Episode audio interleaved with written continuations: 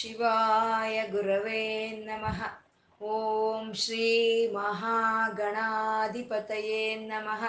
ಓಂ ಶ್ರೀ ಲಲಿತಾಂಬಿಕಾಯೈ ನಮಃ. ವಾಗರ್ತಾವಿವ ಸಂಪೃತ್ತೌ ವಾಗರ್ತ ಪ್ರತಿಪತ್ತಯೇ. ಜಗತಃ ಪಿತರ ವಂದೇ ಪಾರ್ವತಿ ಪರಮೇಶ್ವರೌ. ಗುರುಬ್ರಹ್ಮ, ಗುರುರ್ವಿಷ್ಣು, ಗುರುದೇವೋ ಮಹೇಶ್ವರ. ಗುರುರ್ ಸಾಕ್ಷಾತ್ ಪರಬ್ರಹ್ಮ, ತಸ್ಮೈ ಶ್ರೀ ಗುರವೇ ನಮಃ. व्यासाय विष्णुरूपाय व्यासरूपाय विष्णवे श्रुतिस्मृतिपुराणानाम् आलयं करुणालयं नमामि भगवत्पादशङ्करं लोकशङ्करम् अज्ञानां जाह्नवीतीर्थं विद्यातीर्थं विवेकिनां सर्वेषां सुखदं तीर्थं भारतीतीर्थमाश्रये शिवाय विष्णुरूपाय शिवरूपाय विष्णवे ಓಂ ನಮೋ ಭಗವತೆ ವಾಸುದೇವಾಯ. ಶ್ರೀಮಾತ್ರೇ ನಮಃ.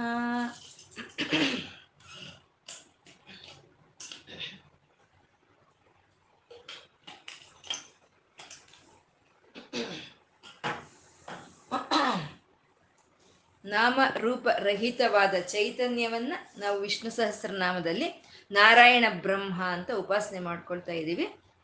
ಸಾವಿರ ನಾಮಗಳು ಒಬ್ಬಂದೇ ಸಾವಿರ ರೂಪಗಳು ಒಬ್ಬಂದೇ ಆದ ಪರಮಾತ್ಮಂದು. ಆ ಭಗವಂತನಲ್ಲಿ ಏನು ಗುಣಗಳು ಇವೆಯೋ ಅವನ್ನ ನಾವು ಇಲ್ಲಿ ನಾಮಗಳನ್ನಾಗಿ ಹೇಳ್ಕೊಳ್ತಾ ಇದೀವಿ. ಭಗವಂತ ಸ್ತವ್ಯ ಅಂತಂದ್ರು. ಸ್ತವ್ಯ ಅಂದ್ರೆ ಹೊಗಳಿಸ್ಕೊ, ಹೊಗಳೋದಕ್ಕೆ ಅಂದ್ರೆ ಸ್ತುತಿ ಮಾಡೋದಕ್ಕೆ ಸಮಸ್ತವಾದ ಅರ್ಹತೆ ಯಾರಿಗಿದೆಯೋ ಅವನೇ ಸ್ತವ್ಯನು ಅಂತ.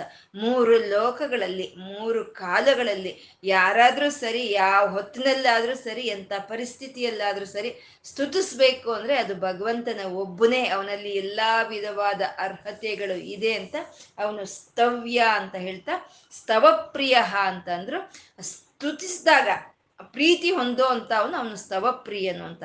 ಸ್ತುತಿಸಿದಾಗ ಅವನು ಪ್ರೀತಿ ಹೊಂದ್ತಾನೆ, ಸ್ತುತಿಸೋರ್ಗೆ ಪ್ರೀತಿಯನ್ನ ಉಂಟು ಮಾಡ್ತಾನೆ ಅಂತ. ನಾವು ಯಾವ ಭಾಷೆಯಲ್ಲಾಗಬಹುದು ನಮ್ಗೆ ಅರ್ಥ ಆಗಿ ಆಗ್ಬೋದು, ಅರ್ಥ ಆಗ್ದಲೇ ಆದ್ರೂ ಸರಿ.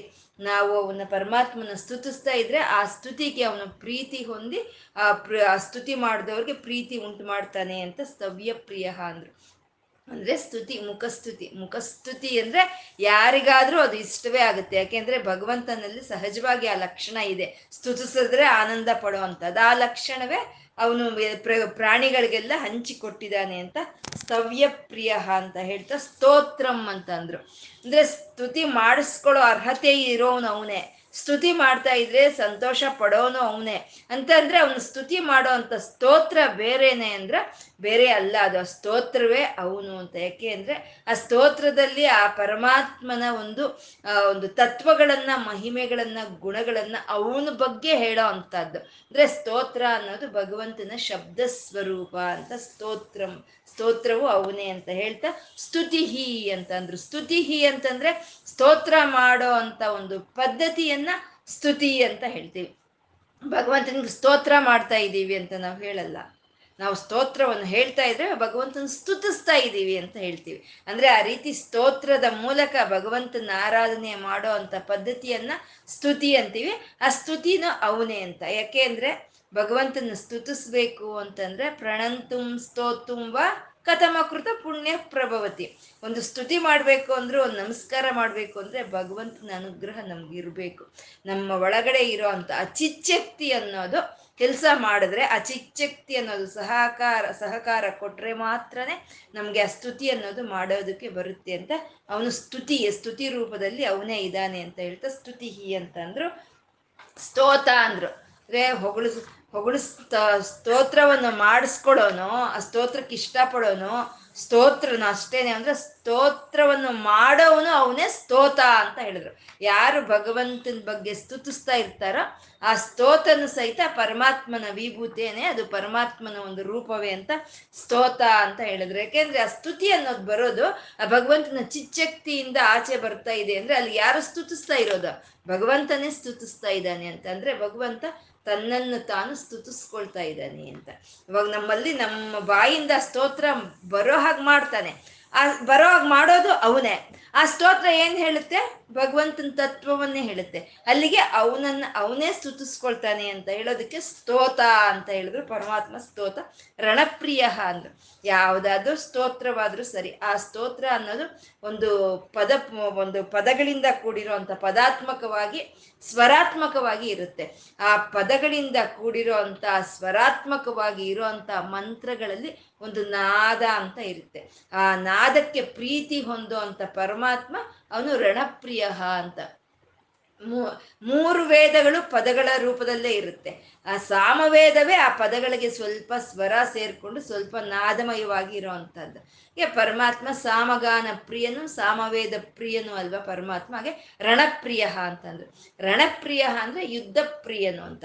ಆ ಯುದ್ಧ ಯಾಕೆ ಮಾಡ್ತಾನೆ ಅಂದ್ರೆ ಯಾರು ಸ್ತುತಿಸ್ತಾರೋ ಅವನು ಭಕ್ತಿಯಿಂದ, ಭಗವಂತನ ಯಾರು ಸ್ತುತಿಸ್ತಾರೋ ಅಂತ ಅವರಲ್ಲಿ ಇರುವಂತ ಅಂತರ್ಶತ್ರುಗಳು, ಅಂದ್ರೆ ಕಾಮ, ಕ್ರೋಧ, ಲೋಭ, ಮದ, ಮೋಹ, ಮಾತ್ಸರ್ಯ ಅನ್ನೋ ಅಂತರ್ಶತ್ರುಗಳು ಬಾಹ್ಯ ಶತ್ರುಗಳ ಜೊತೆ ಯುದ್ಧ ಮಾಡ್ತಾನೆ ಪರಮಾತ್ಮ.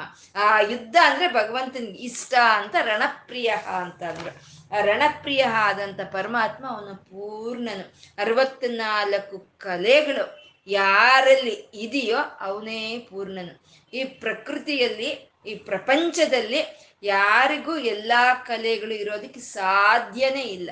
ಒಬ್ಬೊಬ್ರಿಗೆ ಒಂದೊಂದು ಕಲೆ ಅಥವಾ ಎರಡೆರಡು ಕಲೆ ಇರ್ಬೋದ, ಪರಮಾತ್ಮ ಕೊಟ್ಟಿರ್ತಾನೆ.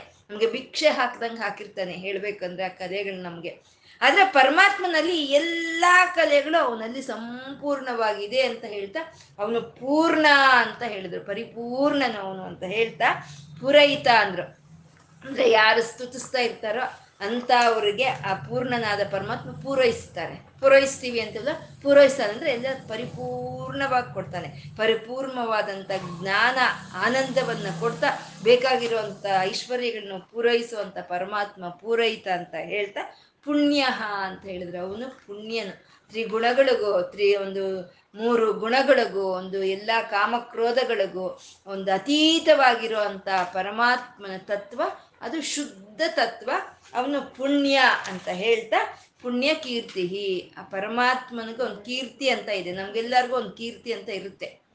ಆದರೆ ಪರಮಾತ್ಮನಿಗಿರೋ ಅಂಥ ಕೀರ್ತಿ ಪುಣ್ಯವಾದಂಥ ಕೀರ್ತಿ. ಯಾರು ಭಗವಂತನ ಸ್ತುತಿಸ್ತಾರೋ ಅಂತ ಅದೇ ಪುಣ್ಯವಾದಂಥ ಕೀರ್ತಿ ಅಂತ ಅಂತ ಅವ್ರ ಕೀರ್ತಿ ಪುಣ್ಯವಾಗಿರುತ್ತೆ ಅಂತ ಹೇಳೋದು ಪುಣ್ಯ ಕೀರ್ತಿ ಅಂತೆ ಪರಮಾತ್ಮ.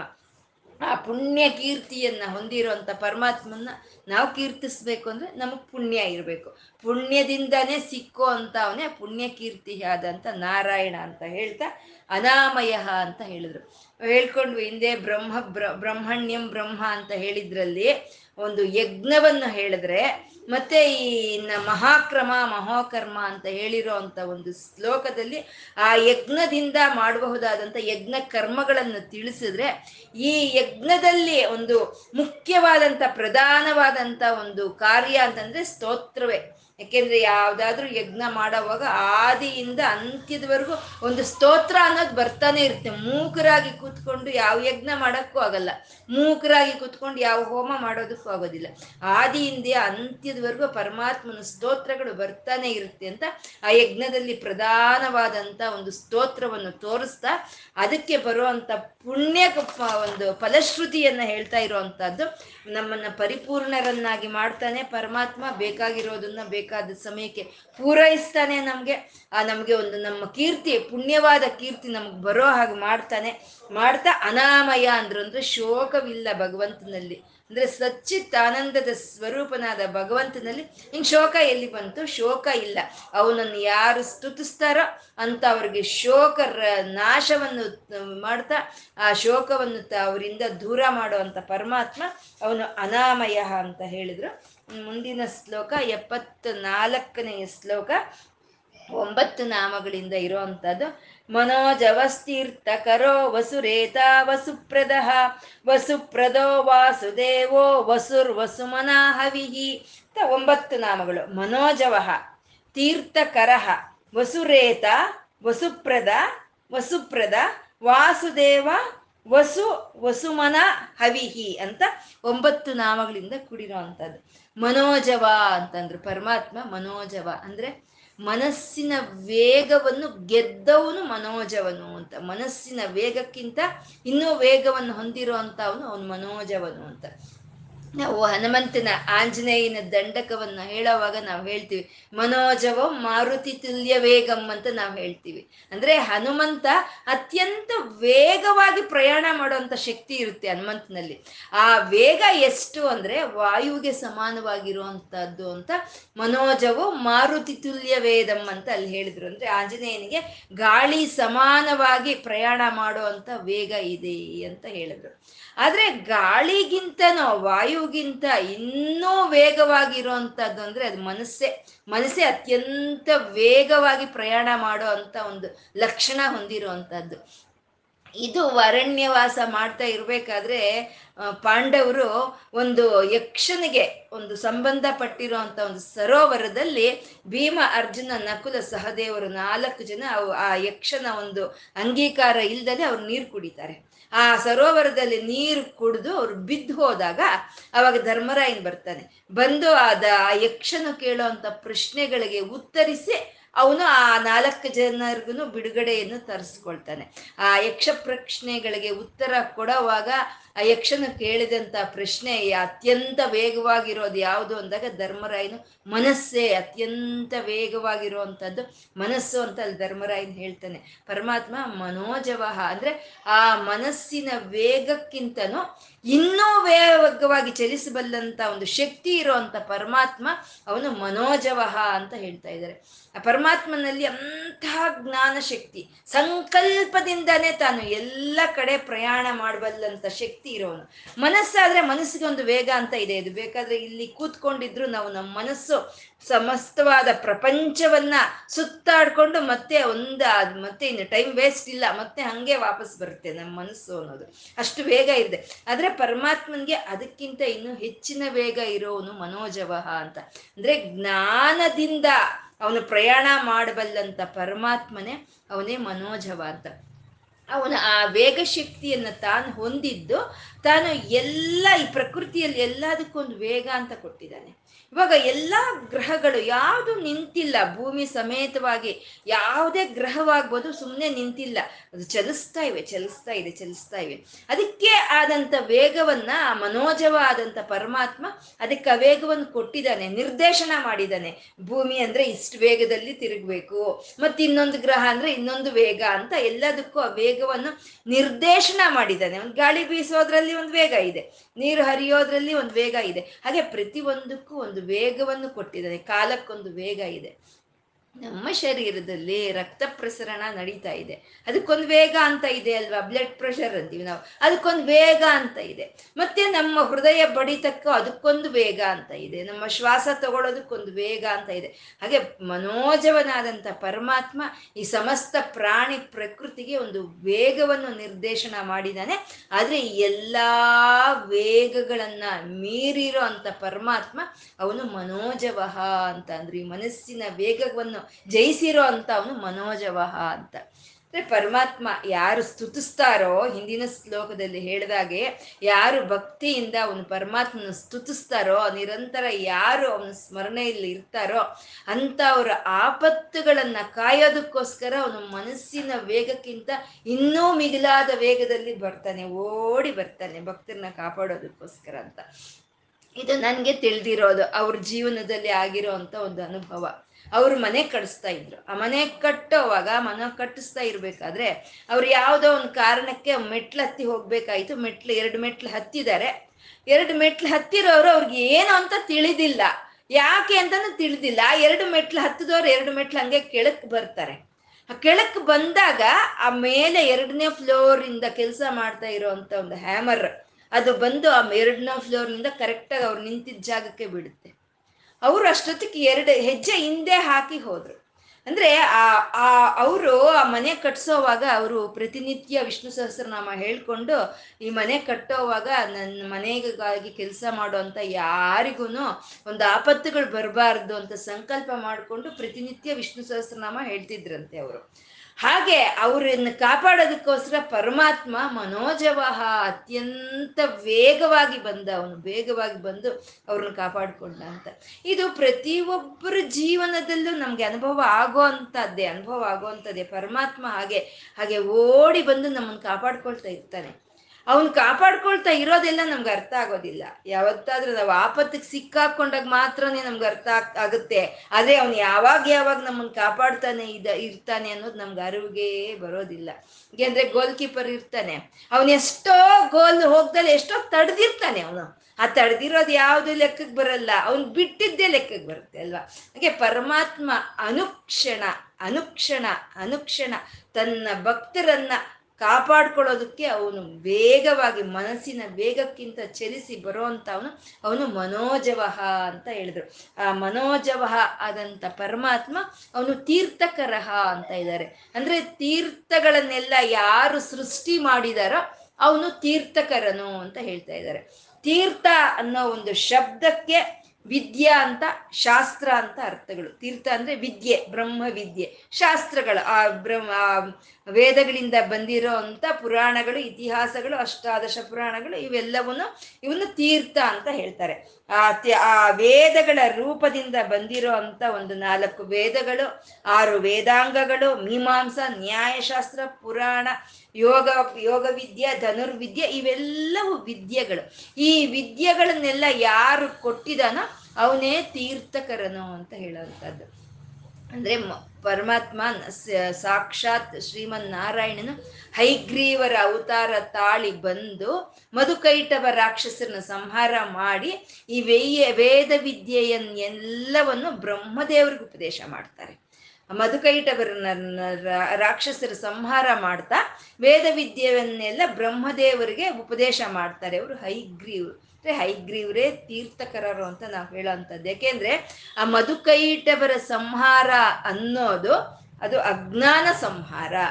ಈ ವೇದ ವಿದ್ಯೆಗಳ ಉಪದೇಶ ಅನ್ನೋದು ಅದು ಜ್ಞಾನವನ್ನು ಕೊಡೋ ಅಂಥದ್ದು ಅಂತ.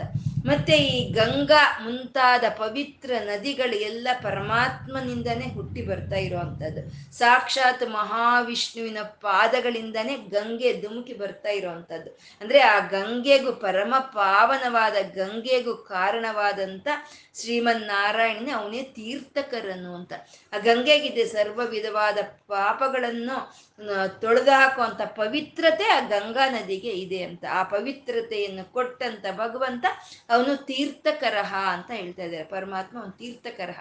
ತೀರ್ಥಕರಹ, ತೀರ್ಥ ಅಂತಂದ್ರೆ ಅಜ್ಞಾನವನ್ನು ನಮ್ಮಿಂದ ತೊಲಗಿಸಿ, ಅಜ್ಞಾನವನ್ನು ತೊಲಗಿಸಿ ಪಾಪವನ್ನು ನಿರ್ಮೂಲನೆ ಮಾಡಿ ನಮ್ಮನ್ನೇ ಮುಕ್ತಿ ಕಡೆ ಕರ್ಕೊಂಡು ಹೋಗುವಂಥದ್ದನ್ನೇ ನಾವು ತೀರ್ಥ ಅಂತ ಹೇಳೋವಂಥದ್ದು. ಅಜ್ಞಾನ ಹೋಗುತ್ತೆ, ಪಾಪಗಳು ಹೋಗುತ್ತೆ. ಶಾಶ್ವತವಾದಂಥ ಆನಂದವನ್ನು ಕೊಡುವಂಥದ್ದನ್ನೇ ತೀರ್ಥ ಅಂತ ನಾವು ಹೇಳೋವಂಥದ್ದು. ಇವಾಗ ಭಾರತೀ ತೀರ್ಥ ಸ್ವಾಮಿಗಳು ಅಂತ ಹೇಳ್ತೀವಿ. ಭಾರತಿ ಅಂದ್ರೆ ಈ ಸಂಸಾರ ಭಾರವನ್ನ ಇಳಿಸ್ಕೊಂಡಿರೋ ಭಾರತೀ ಭಾರತಿ ಅಂತ. ಈ ಸಂಸಾರ ಭಾರವನ್ನು ಅವರು ಹೊತ್ತಾ ಇಲ್ಲ. ನಮ್ಮಾಗೆ ಬೆಳಗ್ಗೆ ಏನೋ, ಸಂಜೆ ಆದ್ರೆ ಏನೋ, ಈ ಕ್ಷಣಕ್ಕೇನೋ ಮುಂದಿನ ಕ್ಷಣ ಇಲ್ಲ. ಆ ಸಂಸಾರ ಭಾರವನ್ನ ಕೆಳಕ್ಕೆ ಇಳಿಸ್ಕೊಂಡು ಹಗುರವಾಗಿರೋ ಅವರೇ ಅವರೇ ಭಾರತಿ ಅಂತ ಹೇಳೋದು. ಮತ್ತೆ ಅಜ್ಞಾನವನ್ನು ತೊಳ್ಕೊಂಡು ಈ ಪ್ರಪಂಚಕ್ಕೆ, ಈ ಭಕ್ತರಿಗೆ ಆ ವೇದ ವಿದ್ಯೆಯನ್ನು ಉಪದೇಶ ಮಾಡ್ತಾ ಅವರಲ್ಲಿರೋ ಅಜ್ಞಾನವನ್ನು ಹೋಗಲಾಡಿಸ್ತಾ ಅವರಲ್ಲಿರೋ ಪಾಪಗಳನ್ನು ಕಳ್ತಾ ಇರೋದಕ್ಕೆ, ಕಳಿ, ಕಳೀತಾ ಇರೋದಕ್ಕೆ ಅವರು ತೀರ್ಥರು. ಅವರೇ ಭಾರತೀಯ ತೀರ್ಥ ಸ್ವಾಮಿಗಳು ಅಂತ ಹೇಳೋದು. ಅಂದ್ರೆ ಪರಮಾತ್ಮ ತನ್ನನ್ನು ತಾನು ಆ ಸಮಯಕ್ಕೆ ಆ ಸಮಯಕ್ಕೆ ಆ ಸಮಯಕ್ಕೆ ಅವನು ಪ್ರಕಟಿಸ್ಕೊಳ್ತಾ ಇದ್ದಾನೆ. ಯಾಕೆ ಪ್ರಕಟಿಸ್ಕೊಳ್ತಾ ಇದ್ದಾನೆ? ಅಜ್ಞಾನವನ್ನು ತೊಳೆದು, ಪಾಪವನ್ನು ತೊಳೆದು ಅವರಿಗೆ ಜ್ಞಾನವನ್ನು ಕೊಡ್ತಾ, ಆನಂದವನ್ನು ಕೊಡೋದಕ್ಕೋಸ್ಕರ ಅವನು ತನ್ನನ್ನು ತಾನು ಪ್ರಕಟಿಸ್ಕೊಳ್ತಾ ಇದ್ದಾನೆ. ಅವನು ತೀರ್ಥಕರನಾಗಿ ಅವನು ಪ್ರಕಟವಾಗ್ತಾ ಇದ್ದಾನೆ ಅಂತ.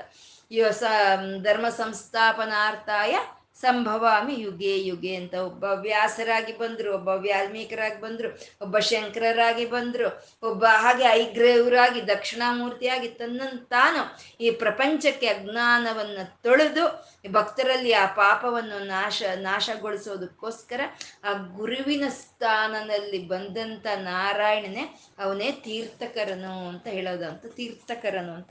ತೀರ್ಥ ಅನ್ನೋ ಒಂದು ಅರ್ಥಕ್ಕೆ ಒಂದು ನೀರಿನ ತೊಟ್ಟಿಯನ್ನ ನಾವು ತೀರ್ಥಾನೆ ಅಂತ ಹೇಳ್ತೀವಿ. ಈ ಶಾಸ್ತ್ರಗಳು ಮತ್ತೆ ಈ ಋಷಿ ಮುನಿಗಳು ಸೇವನೆ ಮಾಡೋ ಅಂತ ಒಂದು ಜಲವನ್ನ, ಭಕ್ತರು ಸೇವನೆ ಮಾಡೋ ಅಂತ ಜಲವನ್ನ ತೀರ್ಥ ಅಂತ ಹೇಳೋ ಅಂತದ್ದು ಆ ಯಾವುದಾದ್ರೆ ಅಜ್ಞಾನವನ್ನ ನಿರ್ಮೂಲನೆ ಮಾಡ್ತಾ ಪಾಪವನ್ನು ತೊಳೆಯುತ್ತೋ ಅದು ತೀರ್ಥ. ಅಂತ ಗಂಗಾ ಮುಂತಾದ ಪವಿತ್ರ ನದಿಗಳನ್ನ ಸೃಷ್ಟಿ ಮಾಡಿದಂಥ ಪರಮಾತ್ಮ ಅವನು ತೀರ್ಥಕರಹ ಅಂತ ಹೇಳ್ತಾ ವಸುರೇತ ಅಂತ ಇದ್ದಾರೆ, ಪರಮಾತ್ಮ ವಸುರೇತ ಅಂತ. ವಸು ಅಂತಂದ್ರೆ ಯಾವುದ್ರಲ್ಲಿ ಎಲ್ಲವೂ ವಾಸ ಮಾಡ್ತಾ ಇದೆಯೋ ಅದನ್ನ ವಸು ಅಂತ ಹೇಳೋದು. ಎಲ್ಲವೂ ಯಾವ್ದ್ರಲ್ಲಿ ವಾಸ ಮಾಡ್ತಾ ಇದೆಯೋ ಅದು ವಸು ಅಂತ ಹೇಳ್ತೀವಿ ನಾವು. ಎಲ್ಲವೂ ಯಾವ್ದ್ರಲ್ಲಿ ವಾಸ ಮಾಡ್ತಾ ಇದೆ? ಈ ಪ್ರಪಂಚದಲ್ಲೇ ವ್ಯಾಸ ಮಾಡ್ತಾ, ವಾಸ ಮಾಡ್ತಾ ಯಾವ್ದಾದ್ರೂ ಸರಿ ಪ್ರಪಂಚದಲ್ಲೇ ಇದೆ ಅಲ್ವಾ? ಹಾಗೆ ಈ ಪ್ರಪಂಚದಲ್ಲೇ ವಾಸ ಮಾಡ್ತಾ ಇರೋ ಅಂಥದ್ದು. ಅದು ವಸು ಅಂತ. ಈ ವಸು ಅನ್ನೋದಕ್ಕೆ ಅಗ್ನಿ ಅಂತಾನು ಅರ್ಥ ಇದೆ. ಮತ್ತೆ ಹಿರ ಒಂದು ಚಿನ್ನದ ಬಣ್ಣ, ಹಿರಣ್ಯ ವರ್ಣವನ್ನನು ವಸು ಅಂತ ಹೇಳ್ತಾರೆ. ಅಗ್ನಿ, ಹಿರಣ್ಯ ವರ್ಣ ಅಂತ. ಪರಮಾತ್ಮ ಈ ಸೃಷ್ಟಿಯನ್ನ ಮಾಡೋದಕ್ಕೆ ಮುಂಚೆ ಈ ಪ್ರಪಂಚವನ್ನೆಲ್ಲ ಬೀಜದ ರೂಪದಲ್ಲಿ ಅವನು ತಗೊಂಡಿರ್ತಾನೆ. ಅದನ್ನೇ ಶಕ್ತಿ ಬೀಜಗಳು ಅಂತ ಹೇಳ್ತೀವಿ. ಆ ಶಕ್ತಿ ಬೀಜಗಳನ್ನೆಲ್ಲ ತನ್ನ ಒಳಗೆ ಇಟ್ಕೊಂಡಿರ್ತಾನೆ ಪರಮಾತ್ಮ.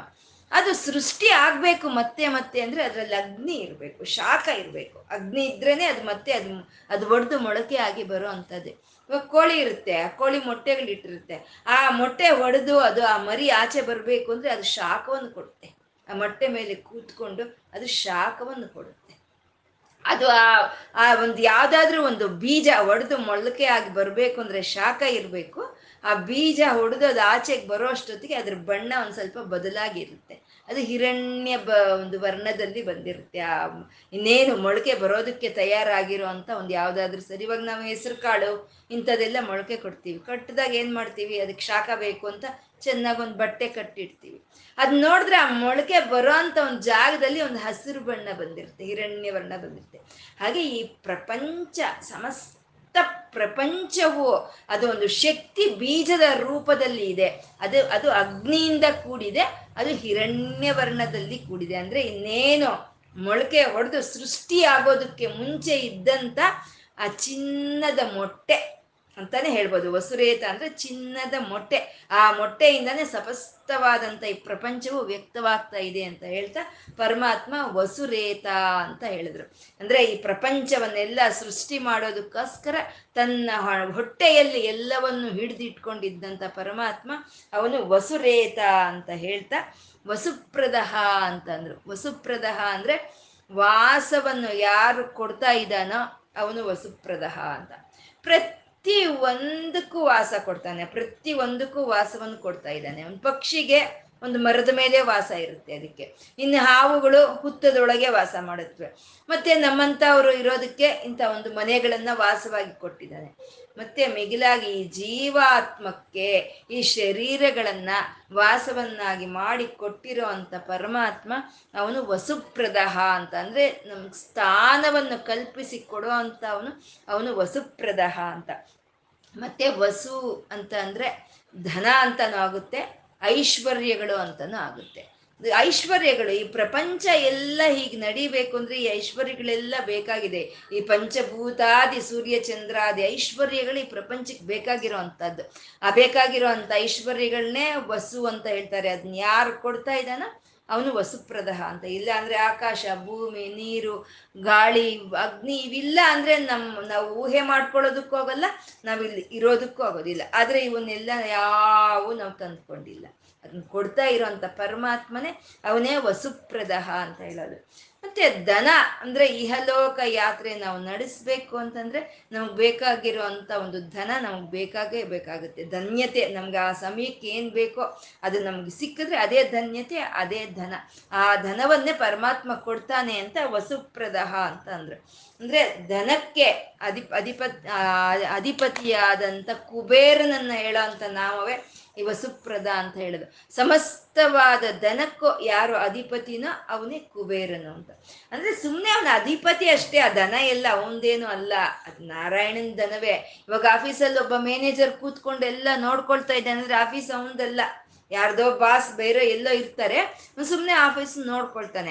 ಹಾಗೆ ಎಲ್ಲಾ ಧನವು ಆ ಲಕ್ಷ್ಮೀಪತಿಯಾದ ನಾರಾಯಣನ್ಗೆ ಸಲ್ಲಿದೆ. ಆದ್ರೂ ಅದನ್ನ ಒಂದು ನಿರ್ವಹಣೆ ಮಾಡ್ತಾ ಇರೋ ಅಂತವನು ಯಾರಿಗೆ ಎಷ್ಟು ಕೊಡ್ಬೇಕು, ಏನ್ ಕೊಡ್ಬೇಕು, ಯಾವಾಗ ಕೊಡ್ಬೇಕು ಅಂತ ನಾರಾಯಣನ ಅನುಮತಿಯನ್ನ ಪಡೆದು ನಮಗ್ ಕೊಡೋ ಅಂತ ಅವನು ಕುಬೇರನು ಆ ಕುಬೇರನ್ನ ಹೇಳೋ ಅಂತ ನಾಮವೇ ಈ ವಸುಪ್ರದ ಅಂತ ಹೇಳೋದು.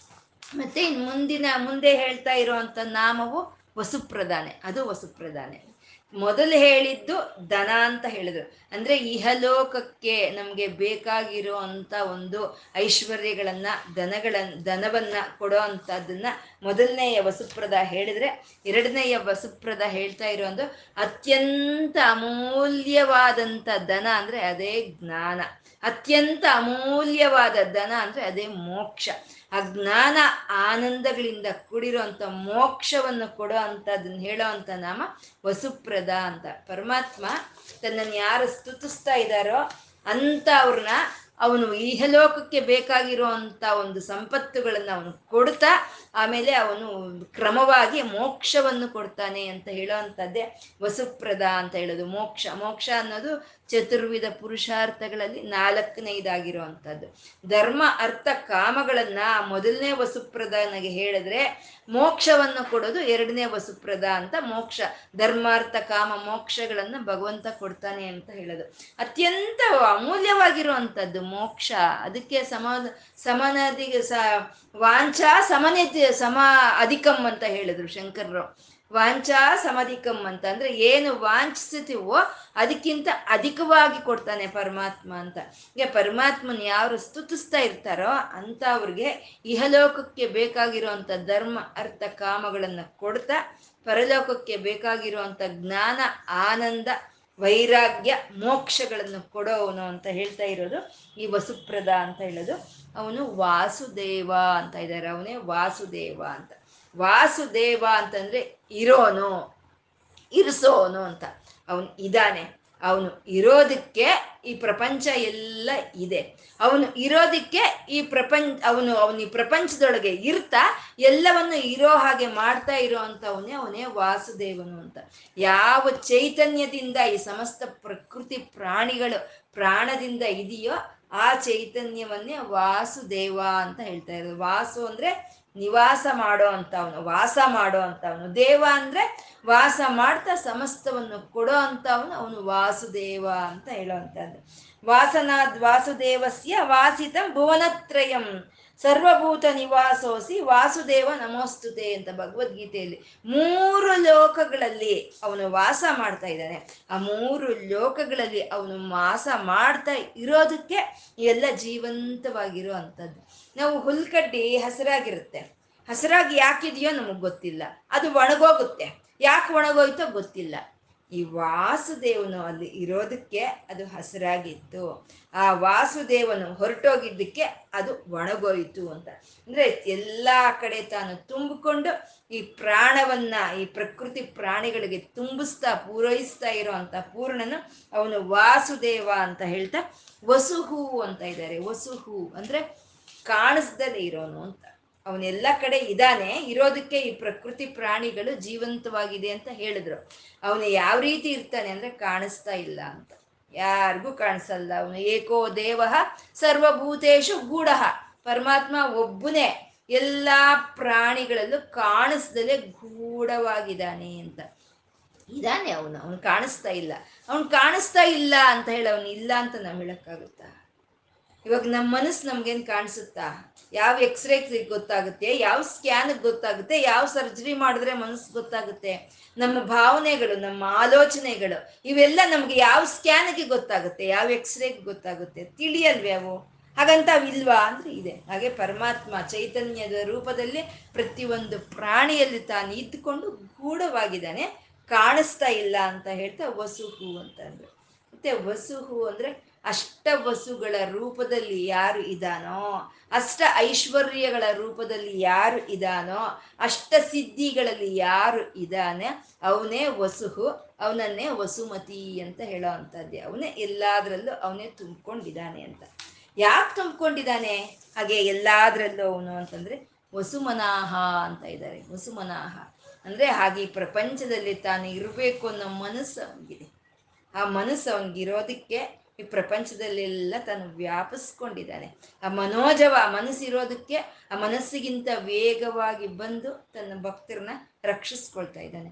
ನಾವು ಯಾವ್ದಾದ್ರು ಒಂದು ಕೆಲಸ ಮಾಡಬೇಕು ಅಂದ್ರೆ ನಮ್ಗಲ್ಲಿ ಮನಸ್ಸು ಇರ್ಬೇಕಲ್ವಾ? ಹಾಗೆ ವಸುಮನಃ ಪರಮಾತ್ಮ ವಾಸ ಮಾಡಬೇಕು ಈ ಪ್ರಪಂಚದಲ್ಲಿ ನಾನು ಅಂತ ಮನಸ್ಸು ಮಾಡಿರುವಂತ ಪರಮಾತ್ಮ, ಅವನು ವಸುಮನಾಹ ಅಂತ ಹೇಳ್ತಾ ಹವಿಹಿ ಅಂತಂದ್ರು.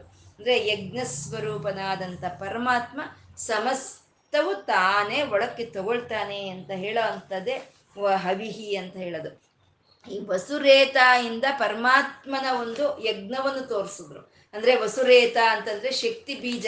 ಅಂಡ, ಚಿನ್ನದ ಮೊಟ್ಟೆ ಅಂತ ನಾವು ಹೇಳ್ಕೊಂಡ್ವಿ. ಆ ಚಿನ್ನದ ಮೊಟ್ಟೆ ಯಾಕೆ ಈ ಪ್ರಪಂಚವನ್ನು ಉತ್ಪನ್ನ ಮಾಡೋದಕ್ಕೆ, ಈ ಪ್ರಪಂಚವನ್ನು ಪೋಷಣ ಮಾಡೋದಕ್ಕೆ? ಅಂದ್ರೆ ಅದು ಯಜ್ಞ ನಡೀತಾ ಇದೆ. ಯಜ್ಞ ನಡೀತಾ ಎಲ್ಲದಕ್ಕೂ ಸ್ಥಾನವನ್ನು ಕಲ್ಪಿಸಿದಾನೆ ತಾನು ಎಲ್ಲಾದ್ರೊಳಗೂ ವ್ಯಾಪಿಸ್ಕೊಂಡು ಆ ಸ್ಥಾನವನ್ನು ತಾನು ಪಡ್ಕೊಂಡಿದ್ದಾನೆ. ಇಹಲೋಕಕ್ಕೆ ಬೇಕಾಗಿರುವಂತ ಐಶ್ವರ್ಯಗಳನ್ನು ಕೊಡ್ತಾ ಇದ್ದಾನೆ.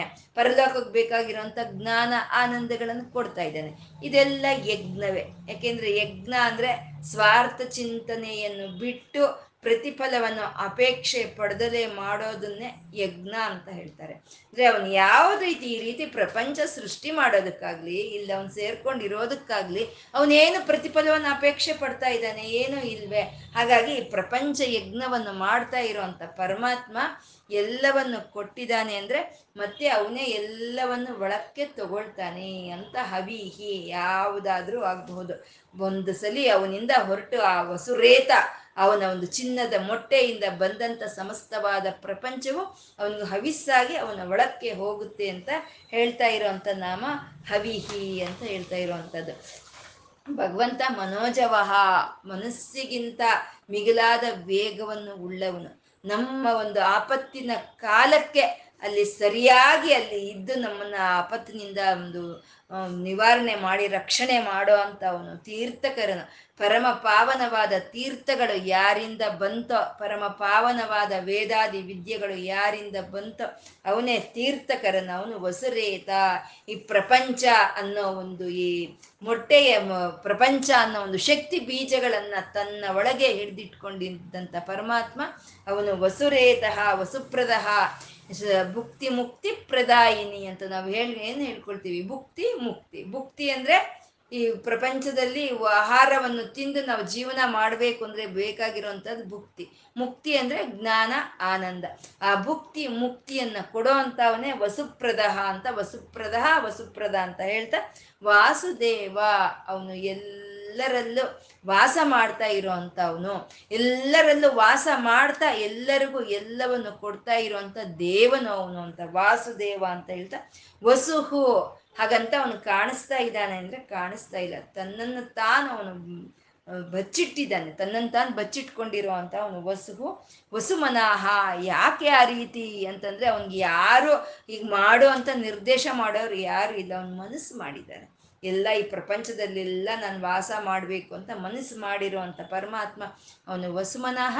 ಅವನಿಂದ ಬಂದಿರೋದೆಲ್ಲ ಮತ್ತೆ ಅವನ ಒಳಕ್ಕೆ ತಗೊಳ್ಳೋ ಅಂತ ಅವನು ಅವನು ಹವಿಹಿ ಅಂತ ಹೇಳಿದ್ರು. ಈ ವಾಸುದೇವ ಇಂದ ಹೇಳ್ತಾ ಇರೋ ವಸುದೇವನ ಮಗನಾದಂತ ಕೃಷ್ಣನ ಬಗ್ಗೆನೇ ಹೇಳ್ತಾ ಇರುವಂತದ್ದು ವಾಸುದೇವ ಅಂತಂದ್ರೆ.